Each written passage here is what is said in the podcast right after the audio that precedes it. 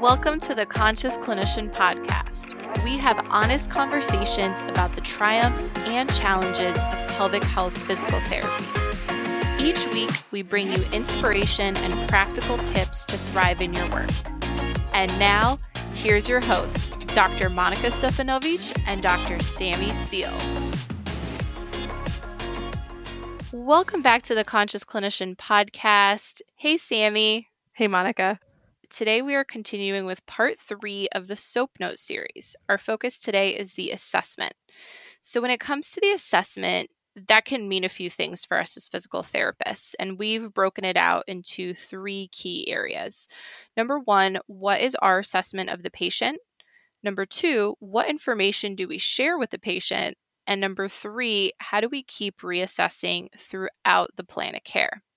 So, first thing we're going to dive into is our assessment of the patient the first thing that we need to do when we're creating a patient centered evaluation is to first look at what is the patient presenting like in terms of their self efficacy, where they are in terms of their readiness to change, all of these different things that go into how well they're going to respond to PT and engage with the treatment that we're giving them. So it's key to make sure that we're carrying this through the entire exam that we're doing if you didn't take a patient centered subjective and you didn't do your exam in a patient centered way, it's going to be hard to then give a patient centered assessment to the person that's in front of you. And so we want to make sure that we're spending that time in the subjective and objective to really understand our patient's concern, where they're coming from, and their story. Then assessing in a way that doesn't create a lot of nocebo effect and fear in the patient and then finally, then when we present our findings to the patient and to discuss where we go next from here, it feels a lot more cohesive and something that they can engage in better. So I think it's really important to make the point that we got to carry this all the way through. Absolutely. I just 100% want to reiterate that looking back on my transition into a more patient centered evaluation, the hardest thing was that I was trying to do a patient centered assessment with the patient after I had done a provider centered exam. The history part, I think, is a little bit easier for us to start shifting into a patient centered approach but the exam usually is the sticking point you know we're mm-hmm. focused on the tone um, especially of the pelvic floor focused on the tone the tenderness to palpation all of these impairment level findings and then we're trying to turn around and have a big picture conversation and you're too caught up looking in the trees to actually have that 10,000 foot view. But that's what a patient centered assessment is it's giving them a 10,000 foot view with a framework of what they're going to be able to do, what you're going to assist them with, and perhaps who else needs to join the team to get them to where you want to go. So you have to make sure that you're able to both zoom in and zoom out as a provider, which is a skill. So if you're learning that, have a lot of grace and compassion for yourself. You're integrating a new skill set. Monika, I would love to hear an example of how you started with a provider centered objective exam and then we're trying to give a patient centered assessment. I think that would be really interesting to hear how that came up for you in the past. You know, I think that comes up the most in pelvic health because we focus on what this pelvis is looking like. So we we take this beautiful patient-centered history, right? We learn all about their pee, poop, sex, pregnancy, postpartum, pelvic pain experience. I think as pelvic PTs, we exceed in that. We listen to their story, we're there for them, we validate them. And then we turn around, we put them on a table flat on their back, we palpate their pelvis, we are taking notes of the perfect scale in our head. This is weak, that's tight, endurance is off, coordination is off positive Tinel's, tenderness to palpation, etc., etc. And then you get to the assessment and it's like so what do I tell you now? You know, and and the translation was like you have a tight pelvic floor and once we work on that tightness in all these different ways, it will get better. But tightness is an impairment and there is a lot of questions around whether it's an impairment that actually predicts pain. So, if I'm leading with the impairments in my assessment, then I am giving them a provider focused assessment. I'm telling them, here's what I identified, and here's what I want to fix for you.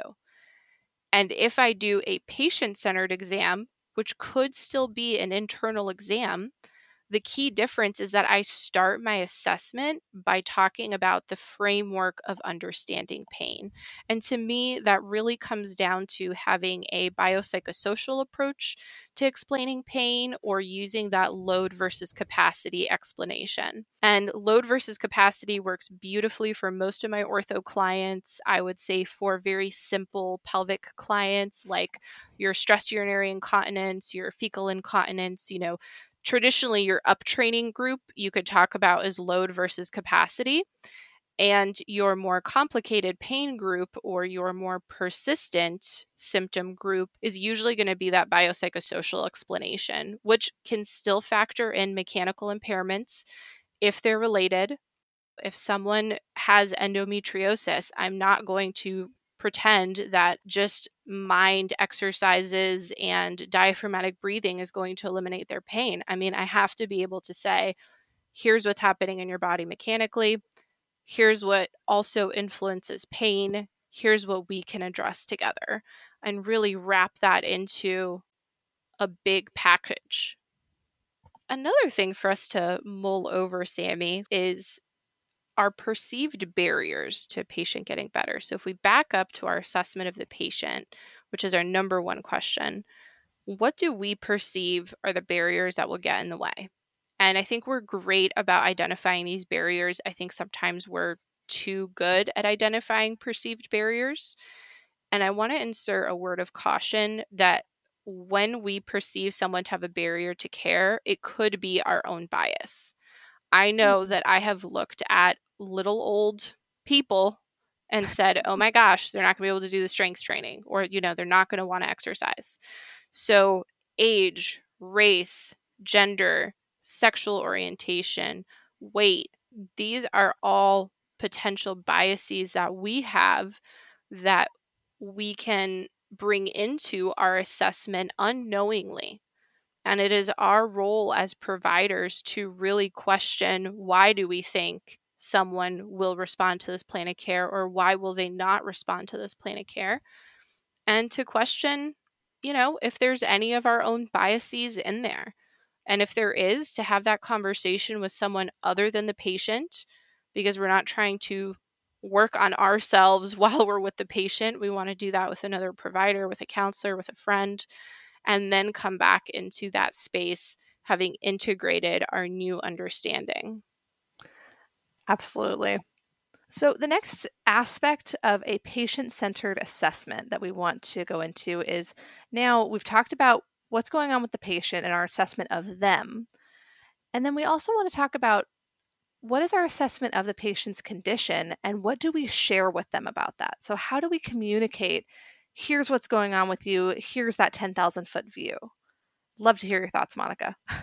Sure. So it goes back to that example that I shared earlier is are you leading with impairment focus or are you leading with a framework? And personally, that's what's helped me. There are probably different ways to approach this. So this is not prescriptive, but I found that when I start with load versus capacity or biopsychosocial influences of pain, I end up having a conversation that starts with the 10,000 foot view and then becomes specific to them. And I can pull in aspects of how they've been training, you know, if it's load versus capacity, or perhaps that they need to start training and that would be helpful. And if it's biopsychosocial, I can start wide and then come in and say, Yeah, you remember you were talking about that stressful period in your life. On top of that, we notice that there's some behaviors that are possibly contributing to the pain, like constipation, not eating enough fiber. Those are just examples, right? That you can get as narrow and specific as you want, but you're still leading with what they can do to influence the pain. And I think that's what a patient centered assessment really is. And I know that in my body, I used to give a provider centered assessment because I would feel very stressed to perform. I would feel very much like I need to have all of the answers to why you have pain and to what I'm going to do about the pain. Mm. Which really, you know, begs the point of sometimes we don't fully know. And sometimes you have this conversation and the patient's like, but what triggered it? And I'll say, honestly, we might find that out as we work together. We might not. But either way, here's what evidence shows helps, or here's what similar patients have really responded to. So, how about we start there? And, you know, if that's a conversation, that's a conversation. I would just say to you, be sure that you're also learning and challenging yourself so that that is not ever a default answer. I think we are so type A that we hate not knowing the answer, but also you know, just want to put it out there. If you're not sure how to have a biopsychosocial or load versus capacity conversation, I would not practice that on the patient. I would practice that with, you know, a mentor. And a mentor could just be a peer that has more of that type of conversation. You know, it, as a pelvic PT, it might mean finding an orthopedic provider and saying, How do you explain shoulder impingement without saying your shoulder is impinging on these structures? Or it might be finding someone in the pelvic health space and asking them, how do you have a conversation around complex pelvic pain? Or how do you explain vaginismus without saying, your pelvic floor is tight and it will never loosen. And here's all the things that we need to do to make it loosen. So, that is something I did not do as much of CME. Back to our whole imposter syndrome conversation is like, I really felt like because I didn't know how to have those conversations, it was a failing on me. So I would say to everyone now, it is not weird. It is not a sign of failure for you to be like, I don't know how to have this conversation in a really empowering way. So let me try to find someone or even go online and learn that way. You know, yeah, yeah, I, I would have spared a lot of patients who were really trying. I was really trying to make that jump and for the most part, trying to make it myself. So I think one quick and easy way, just like you said, is to not focus on impairments, but focus on the solution. So, what you brought up just there made me question do we really need to share every impairment that we find with the patient? Do we really need to tell them, well, your glutes are weak and your hip has some femoroacetabular impingement and these structures are rubbing on each other and you're having this difficulty with range of motion and you're tight on this side? Like, what if we just shared with them that these types of interventions, strengthening their glutes, working on range of motion, stretching in certain ways, could help them improve their pain without necessarily telling them, here's everything that's wrong with you. You're so effed up. Now I'm going to fix you. Like, what if we just right. focused on the positive instead of dumping all of that on them? Because I think there's some times where we don't truly know, to your point, like, is improving their their glute strength by one MMT grade is that really equal a symptomatic improvement? I don't know. I don't truly know if that's true. It might be true for certain patients, it might not be true for others. That might not explain their entire pain. So I think that we need to talk about the potential options, all of the things that we could do together without focusing on you are wrong, your body is wrong, I got to fix it for you. I so love that you brought that up and and said that that is so freeing as a provider and it's so empowering to the patient because nobody can hear a list of 12 things that's quote unquote wrong with them and feel like, wow, I've got this. I, am going to really take control. I mean, we're already putting them in a deficit. And then we want to empower them. It's like, how are you going to empower them when you just listed all the things that aren't okay? Which yeah. does not mean we avoid symptom reproduction. And I think we want to talk about symptom reproduction. We want to say it's a good thing we reproduced your pain in the clinic. The single leg squat is painful. The hip range of motion is painful. And so, what do those mean for us? Well, those mean that PT is a great place to start because we've reproduced your symptoms. We know how much pain you had with them. So now we can track that as progress over time. And now they have something to track that they can pay attention to. Oh, a single yeah. leg squat. Oh, my how much I can move my hip comfortably. Okay, that makes sense to me, right? Yeah. That's such a great patient empowering tool.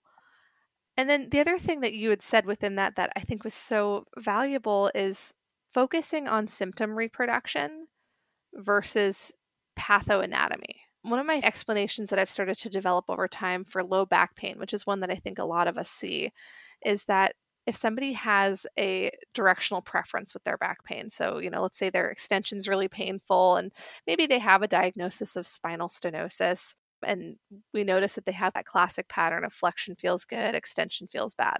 I'm not going to necessarily share with the patient, well, you have spinal stenosis, so that means that extension is going to be painful for you because it's impinging on all of these nerve roots or compressing all of these facet joints. Instead of saying something like that, which to the patient is extremely scary, right? They're thinking, okay, there's something wrong with me, and now I can never extend my back or I'm going to have pain. Instead of making that focus, we could say, it seems like extension feels bad to you and flexion felt better. I'm noticing some things with your posture and some of the different movements that we went through that your default seems to be that you spend more time in extension. Let's see if we can find ways to have you be in flexion more of the time so that you're spending less time in extension and then that will decrease the sensitivity of the system overall. If you're spending less time in an irritating position it'll allow things to calm down. You'll be able to then move more comfortably in any direction that you choose. So we're not necessarily vilifying extension in that case. We're just saying hey you're doing a lot of this thing that we know hurts you. You know that extension hurts you you can measure that yourself. So if we know that that doesn't feel good, let's spend a little less time there instead of telling them you can never extend your back again because you have stenosis.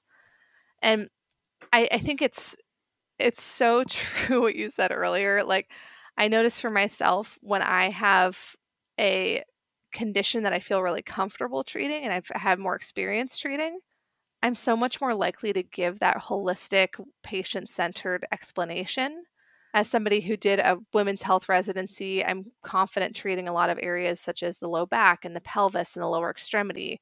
But if I get a shoulder patient in my office, I feel less comfortable with that. I'm going to be completely honest with that. I'm not super confident when I treat a shoulder. And so I find with those patients, I tend to go right back into that biomechanical explanation because of my own lack of comfort. And I think that's something that I need to examine and work on. And to your point, talk to a mentor about how can I explain the shoulder pain in a different way that's not as threatening? Yeah, those are great points, Sammy. So, what you talked about does lead me to question do we ever give someone a mechanical explanation of their pain? And I think the answer is yes.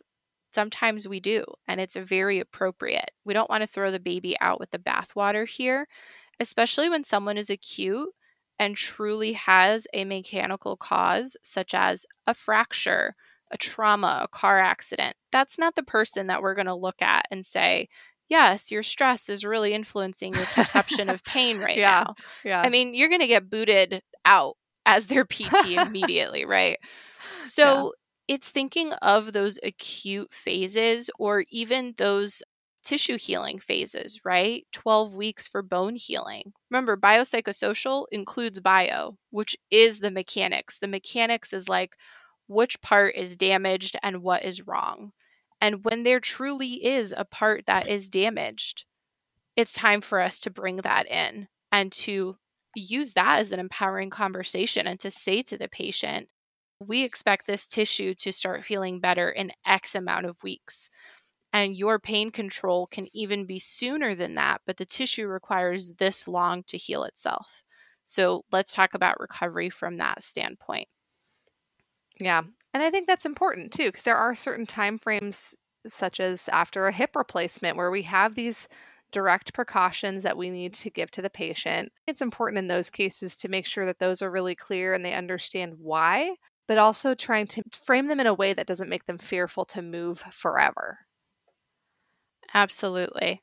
I think the timeline that you gave of after this time frame, your body will be healed and these tissues will be healed helps them understand that it's a short term restriction of movement, not a forever, I can't do this. Right. And if it's been more than six months, I mean, we know that within six months, if a tissue is going to heal, most, not everything, but most will heal. You know, so we need to stop blaming it on oh, it's this tissue at that point, right? Or whatever point is appropriate if, if it's a longer time frame for something. Yep, totally. So that kind of leads us into our last point, which is reassessing. The assessment doesn't end just because you told them what the assessment is and wrote the note. um, and I think we know this intuitively, but we have to keep reassessing. We need to reassess the same factors that were important to the patient, the ones that they're able to easily track. If there's impairments that are very important to us, I think we need to assess those as well. But keep in mind do you have to communicate every impairment to the patient? Is the benefit of that actually positive or is it creating a nocebic perception of what's going on? There's no right or wrong, but that's a question for us to ask ourselves. Yeah. And we need to keep our reassessment going and assess new things when the patient is getting better, when the patient is getting worse, and when the patient plateaus. So, the same things you assess might evolve as you learn more or as their presentation changes. Absolutely. We got to keep monitoring and keep checking in with our patients and also keep questioning what our assumptions are. Thank you so much for listening to this episode on part three assessment. We'll be coming in next week with our final episode in our SOAP Note series, which is our plan, where we'll discuss how to create a patient centered plan with our patients. So stay tuned for that. Stay conscious, everyone. Thank you so much for listening to this episode. Let's keep the conversation going on Instagram at The Conscious Clinician and Facebook backslash The Conscious Clinician. Links are in the show notes. If you enjoyed this episode, please subscribe and write a review for the podcast to grow our community. Stay conscious, everyone.